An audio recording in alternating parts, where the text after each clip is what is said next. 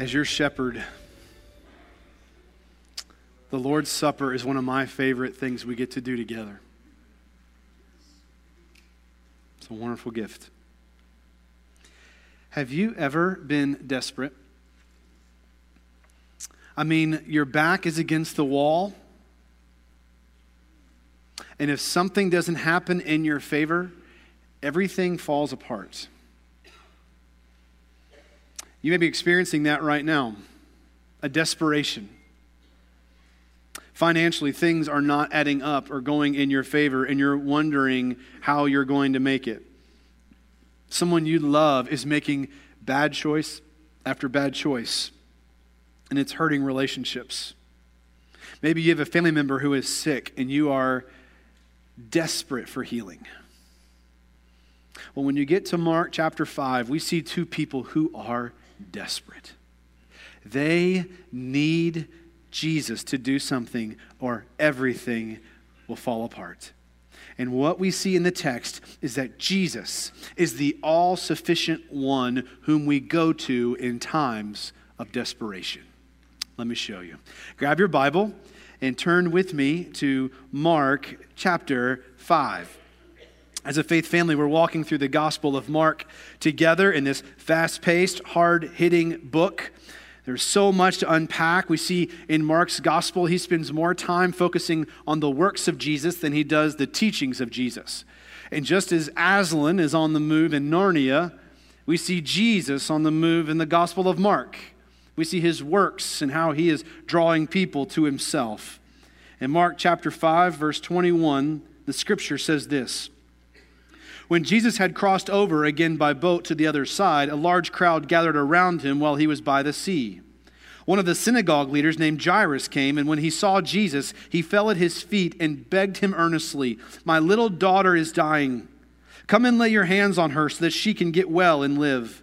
So Jesus went with him, and a large crowd was following and pressing against him.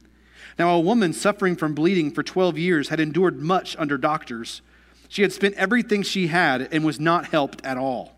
On the contrary, she became worse. Having heard about Jesus, she came up behind him in the crowd and touched his clothing. For she said, If I just touch his clothes, I'll be made well. Instantly, her flow of blood ceased, and she sensed in her body that she was healed of her affliction. At once, Jesus realized in himself that power had gone out from him. He turned around in the crowd and said, Who touched my clothes? His disciples said to him, You see the crowd pressing against you, and yet you say, Who touched me? But he was looking around to see who had done this. The woman, with fear and trembling, knowing what had happened to her, came and fell down before him and told him the whole truth. Daughter, he said to her, your faith has saved you. Go in peace and be healed from your affliction. While he was still speaking, people came from the synagogue leader's house and said, Your daughter is dead. Why bother the teacher anymore? When Jesus overheard what was said, he told the synagogue leader, Don't be afraid, only believe. He did not let anyone accompany him except Peter, James, and John, James's brother. They came to the leader's house, and he saw a commotion, people weeping and wailing loudly. He went in and said to them, Why are you making a commotion and weeping? The child is not dead, but asleep. They laughed at him, but he put them all outside. He took the child's father, mother, and those who were with him and entered the place where the child was. Then he took the child by the hand and said to her, Talitha cum, which is translated, Little girl, I say to you, get up. Immediately the girl got up and began to walk. She was 12 years old. At this they were utterly astounded. Then he gave them strict orders that no one should know about this and told them to give her something to eat. The last 24 hours have been quite an adventure. Jesus has just finished in Mark chapter 4 teaching truths about the kingdom. He then rallies his disciples. They get into a boat and they head to the other side of the Sea of Galilee. As they are on their way traveling across the, the sea, a terrible windstorm comes upon them, a hurricane like storm. These professional fishermen, these disciples inside the boat with Jesus, are so terrified that they are fearful that they are going to die. But by his word, Jesus calms the storm. Once they get to the other side of the sea, Jesus gets out of his boat and he's met by a man who is possessed by legion, that is, thousands of demons. Jesus casts the demons out of this man. They go into a hillside full of pigs, about 2,000, and they rush down the embankment and they drown in the sea. The community shows up and sees all that has just happened, and they beg Jesus to leave. Before he leaves, he commissions the man who was demon possessed and sends him out to the Decapolis, sends him out to the Gentiles to go and to declare of all that the Lord had done for him. They get back in the boat, Jesus and his disciples, and they arrive back on the other side of the sea where they were the day before. And as he gets out, he is met by a large crowd. Hundreds, if not thousands of people welcome him off the boat, which is a very different reception than what he got on the Gentile side. He's met by desperate people. And as we stare at the text this morning, we're going to discover how we are to approach Jesus. Note the posture of how we come to him. Number one, I want you to see that we come desperate. We come desperate. Jairus approaches Jesus when he gets off the boat, and look at what he does, verse 22. He fell at his feet. As a synagogue leader, Jairus was a respected pillar of the community. This is a guy who had wealth and position and prominence. He had authority, but here he is falling at the feet of Jesus. This is the same posture of the man who was possessed by the demons the day before. The difference is the demons bowed in fear Jairus bows in desperation. This man has been humbled by his circumstances, and he begs Jesus to come and heal his sick daughter because Jesus is his last and only hope. Jairus' body posture is a picture of how all of us are to come before Jesus. We posture our bodies low. We get low before Jesus because ultimately all of us are beggars. Ultimately, all of us are desperate for Jesus. Well, Jairus' daughter is dying. And so he begs Jesus to come lay hands on her and save her. And so, as Jesus is walking towards Jairus' house, he's being pressed on all sides. People are pushing and shoving, trying to get a chance to touch him. People are desperate. You see, Jesus' power to heal made him a magnet for people who were sick and dying. We see this in the next chapter over, in Mark chapter 6, verse 55, where people hurried throughout that region and began to carry the sick on mats to wherever they heard he was. Wherever he went, into villages, towns, or the country, they laid the sick in the marketplaces and begged him that they might just touch the end of his robe. And everyone who touched it was healed. But as Jesus is making his way to Jairus' house, being pressed by the crowd, a woman who has been in a 12 year battle with a blood disease comes desperate. She has spent all of her savings on doctor's bills, and she is hoping that some medicine, some procedure, some surgery would work. She has suffered greatly, and now she has spent all of her money, and yet, verse 26, she's worse off than when she began her treatments. She's exasperated. She's exhausted. She's broke. You can hear her desperation in verse 28 where she says, If I just touch his clothes, I'll be made well.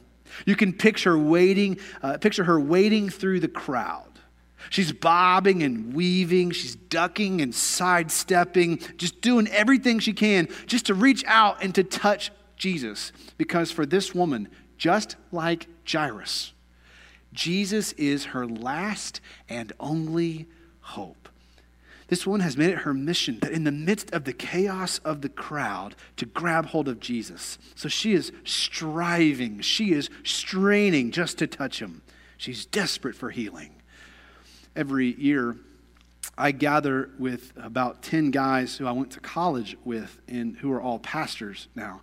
And we meet together for about three days and we pray for each other. We encourage each other. We confess sin. We celebrate what the Lord's doing in our lives and our marriages and our ministries.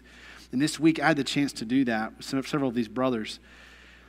And this week, uh, one of my dear friends shared with us how his wife is dealing with a incurable disease of the skin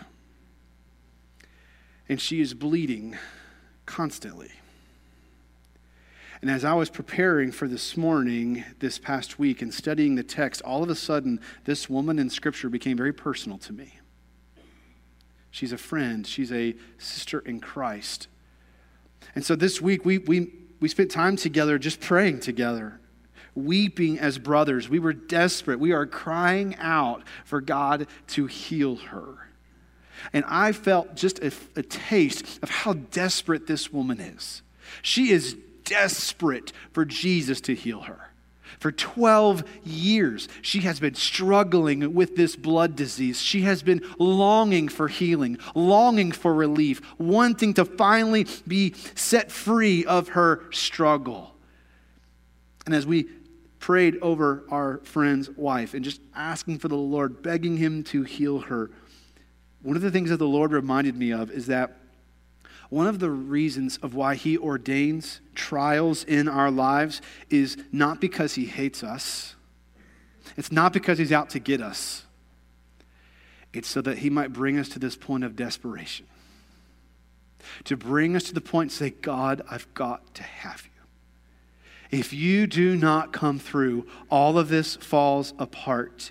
And it's in that moment of desperately crying out to the Lord, that is where God shows himself faithful as the rescuer, and he is the one who gets all the glory. Well, this woman is desperate for Jesus to heal her. Faith Family Westwood, let's come to Jesus desperate. Secondly, we come expectant. This woman comes to Jesus with confidence that he will heal her whether verse 28 is her internal self talk or she's talking to someone in the crowd. She says, If I just touch his clothes, I'll be made well. She is expectant that Jesus will heal her. Verse 29 instantly her flow of blood ceased, and she sensed in her body that she was healed of her affliction. Verse 29, that word instantly, it's immediately. It shows up 41 times in Mark's gospel. She has seen the doctors. She has tried the medicines. She has experienced the surgeries, yet everything was insufficient. But now, instantly, after touching Jesus, she was healed. Now, according to Matthew and Luke's account, she had touched the hem of his garment. In fact, if you go to Mark chapter 6, verse 56, it says that she touched, uh, people would touch the end of his robe. Jewish rabbis would often wear a shawl over their shoulders. And this shawl would not only be draped over them, but on the ends would be these tassels. The, the, the, fringe of this garment, these tassels would reach out really long, and they were called wings.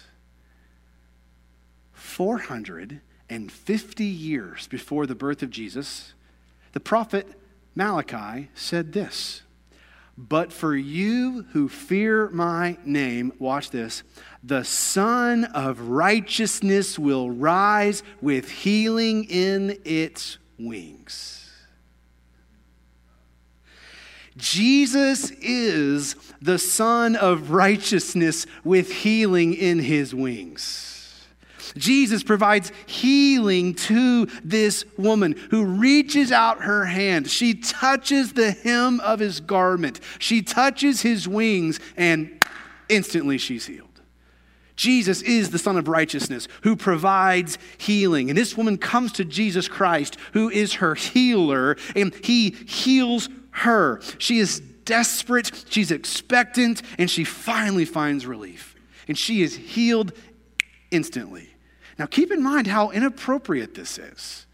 Women in that culture were never to touch men, especially women were never to touch a Jewish rabbi. Women were never to have any kind of physical contact like this. But then you add on to the fact that this woman, she has been bleeding for 12 years. This disease, according to Leviticus 15, means that she is ceremonially unclean. She is to stay away from people for at least seven days. And if she touched a person, if she touched someone's garment, if she touched a couch that someone else would, would sit on, that garment, that person, that couch becomes unclean also. And so for this woman, for 12 years, she's not had physical contact. She's had nobody who would hug her or touch her. There's no one who would push her hair behind her ears, out of her eyes no one to cup her face and say, It's going to be okay. She's not had anyone who has lovingly embraced or touched her. And yet here she is. She boldly comes before Jesus, reaches out her hand, and touches him, and everything changes. All of her uncleanness, all of her sickness, all of her disease was placed upon him. And in return, she receives his cleanness. She receives his healing. She is a new woman. Jesus takes her sickness and gives her his purity. What does that sound like? You see, through the gospel, he who was clean became dirty, so that we who are dirty might become clean in him. At the cross, Jesus got dirty all of your sin, all of your shame, all of your unrighteousness was nailed to Jesus. All of your sin, not in part, but the whole, is placed upon Jesus at the cross. And in return, God gives you his righteousness. He gives you Jesus' purity. He gives you Jesus' holiness. He gives you Jesus' perfection. It is now accounted to you of the righteousness of Christ. He gets all of our junk, we get all of his purity. Oh, this is a picture of the gospel. We see Jesus for uh, 2 Corinthians 5 21 For God made him who knew no sin become sin so that we might become the righteousness of God in him. You see, at the cross, Jesus took all of your sin, and in your turn, through your faith in him, you receive his righteousness. You are washed, you're clean, you're made whole, you're brand new. The prophet Isaiah foretold of the coming Messiah's death in Isaiah 53. He says, He was despised and rejected by men, a man of suffering who knew what sickness was, yet He Himself bore our sicknesses, and He carried our pains, but we in turn regarded Him stricken struck down by God and afflicted. But he was pierced because of our rebellion, crushed because of our iniquities. Punishment for our peace was upon him, and we are healed by his wounds. We are like the man in Psalm 24 who has unclean hands and an impure heart. But when we touch Jesus by faith, when we cling to his garment through the gospel, he takes away our impurities. He washes away our filth. He cleanses us from all unrighteousness. And then we are forever clean. We are forever pure. We are forever holy in his sight. You see, Jesus bore the disease of your disobedience towards God. And by his wounds, healed you of your sin sickness at the cross. Behold the victory of the cross. Behold the power of the cross, where his blood was shed so that sinners can be washed and be forever clean through Jesus. Jesus took all of our iniquities, he took all of our sins, he took all of our uncleanness. And at the cross, he makes a way where through him, he then gives us his healing, his perfection, his purity. What an exchange! What a Savior. Yet for this woman, she needed healing that was more than just skin deep. She didn't just need blood to stop flowing, she needed forgiveness for her sins. And so, immediately, verse 30, that's where that word again shows up again. Jesus realized that power had gone out for him. So he starts to survey the crowd and he asks, Who touched my clothes? The disciples are kind of like, Really, Jesus? there are hundreds of people touching you.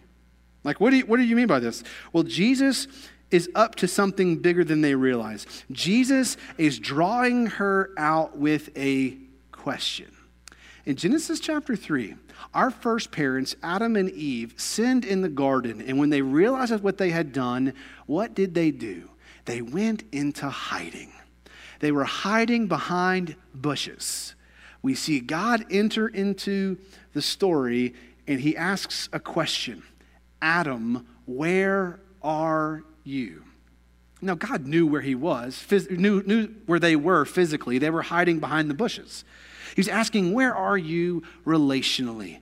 What is God doing? God is drawing them out of hiding by asking a question. He is calling them out of hiding. He is calling them out of shame so that he might expose what they've done, so that in turn he might heal them with the gospel of the promised seed of the woman. Here is Jesus in Mark chapter 5 asking a question. He is drawing out this woman, calling her from hiding, calling her from shame, calling her to step out of the darkness and into the light. He is seeking to expose what she has done so that he might heal her with his gospel.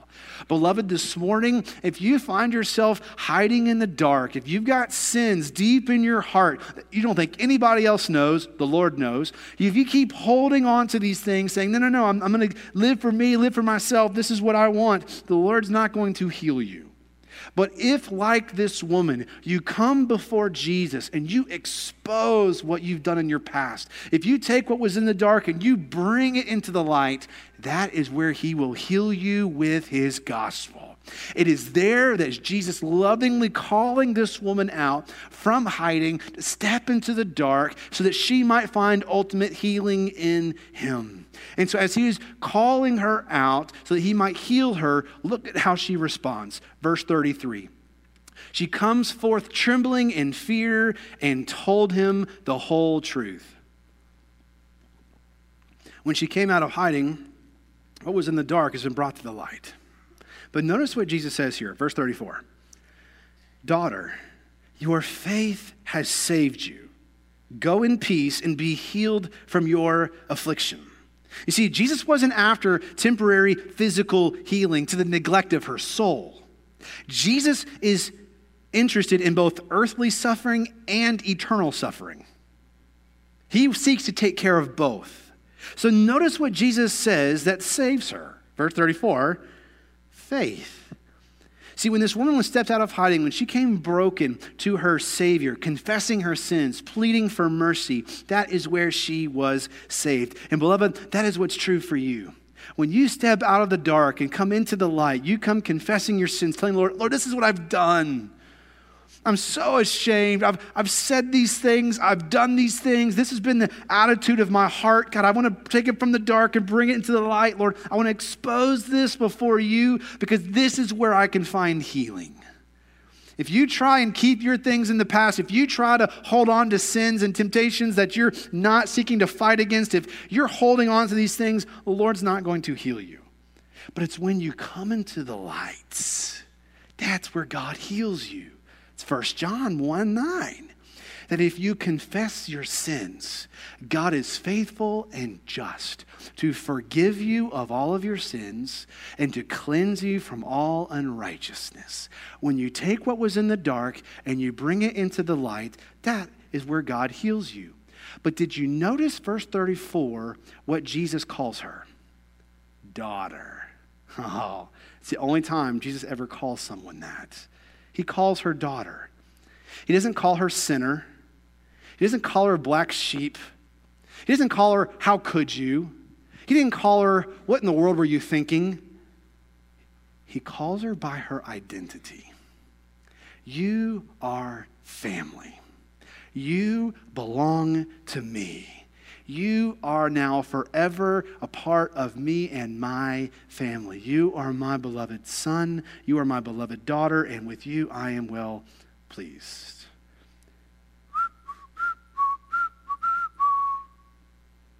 That doesn't mean anything to you. But to my six year old daughter, that means everything. My daughter Eliane and I have this song that we sing to each other. It's just for one another.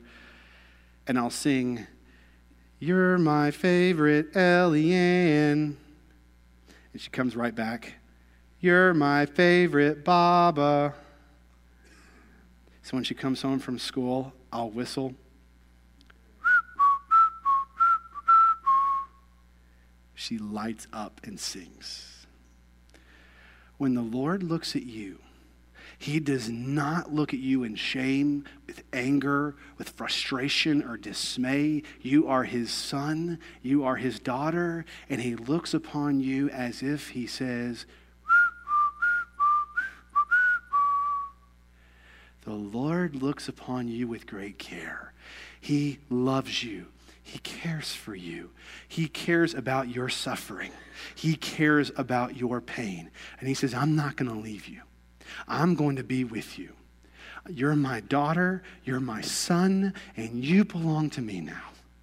And I care so deeply for you. And I want you to know I'm going to be faithful to the very end. Jesus calls this woman daughter. And he is telling her who she is, that she now has an identity because she is part of a family bigger than she can ever imagine. And so too is that true for you. If you are in Christ, if you have believed the gospel, then the Lord looks upon you as his beloved son, as his beloved daughter, and in you he is well pleased. He treats you like family. Now, at this point, you can imagine that Jairus is getting impatient. Jesus has gotten the whole triage thing wrong, he's probably thinking. okay, the woman with the bleeding can wait. My daughter is on death's doorstep, Jesus. Let's pick up the pace. Let's get moving. We need to get home. Like, we've got to keep this thing going. But remember, God is never in a hurry. He never rushes, but He is always on time. And this desperate woman who's been suffering for 12 years, she interrupts Jesus. That's a word for us, by the way. This is a word for me. As someone who likes his schedule, someone who likes structure and consistency, and I have a to do list and things that I can be about, I can get so wrapped up in doing what I want to do that I neglect the margin to go and meet the need and the interruption that God may bring to me. Maybe that's true for you. You're a high capacity leader. You like to get things done. You're task oriented. You see sometimes people and their problems as interruptions rather than opportunities to share the gospel. You see, Jesus is never too busy to make time for those who are desperate for him. He's never too busy. God is never too busy for you. I've had conversations with unbelievers in which they've said, you know, God's got all of this going on. I don't think He has time for me. Oh, beloved, He does. The Lord has time for you. And though you and I, we can be so busy about doing good things, about God honoring things, we can be in danger of neglecting the person who's in desperate need of God's grace, and we don't become the Good Samaritan like Jesus is here. Don't allow your busy schedule to prevent you from having interruptions, which are actually divine opportunities that God has ordained for you to be a blessing for someone else. It's amazing here. So we come to Jesus we come desperate, we come expectant, but thirdly, we come and believe.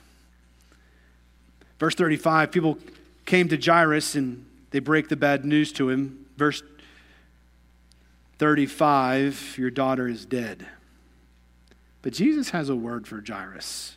Verse 36 don't be afraid, only believe. Once again, Jesus holding up fear as the enemy of faith. Remember his rebuke of the disciples the day before out on the sea? Chapter 4, verse 40. Why are you afraid? Do you still have no faith? You see, in the kingdom, faith trumps uh, fear every time. Now, you can imagine the fear and the pain that he is feeling here. Someone has just told him, Your daughter is dead. But Jesus, Jesus is setting up a resurrection. He allows the time to go because he's going to do something so big and so significant that people are going to be shocked by what he just does.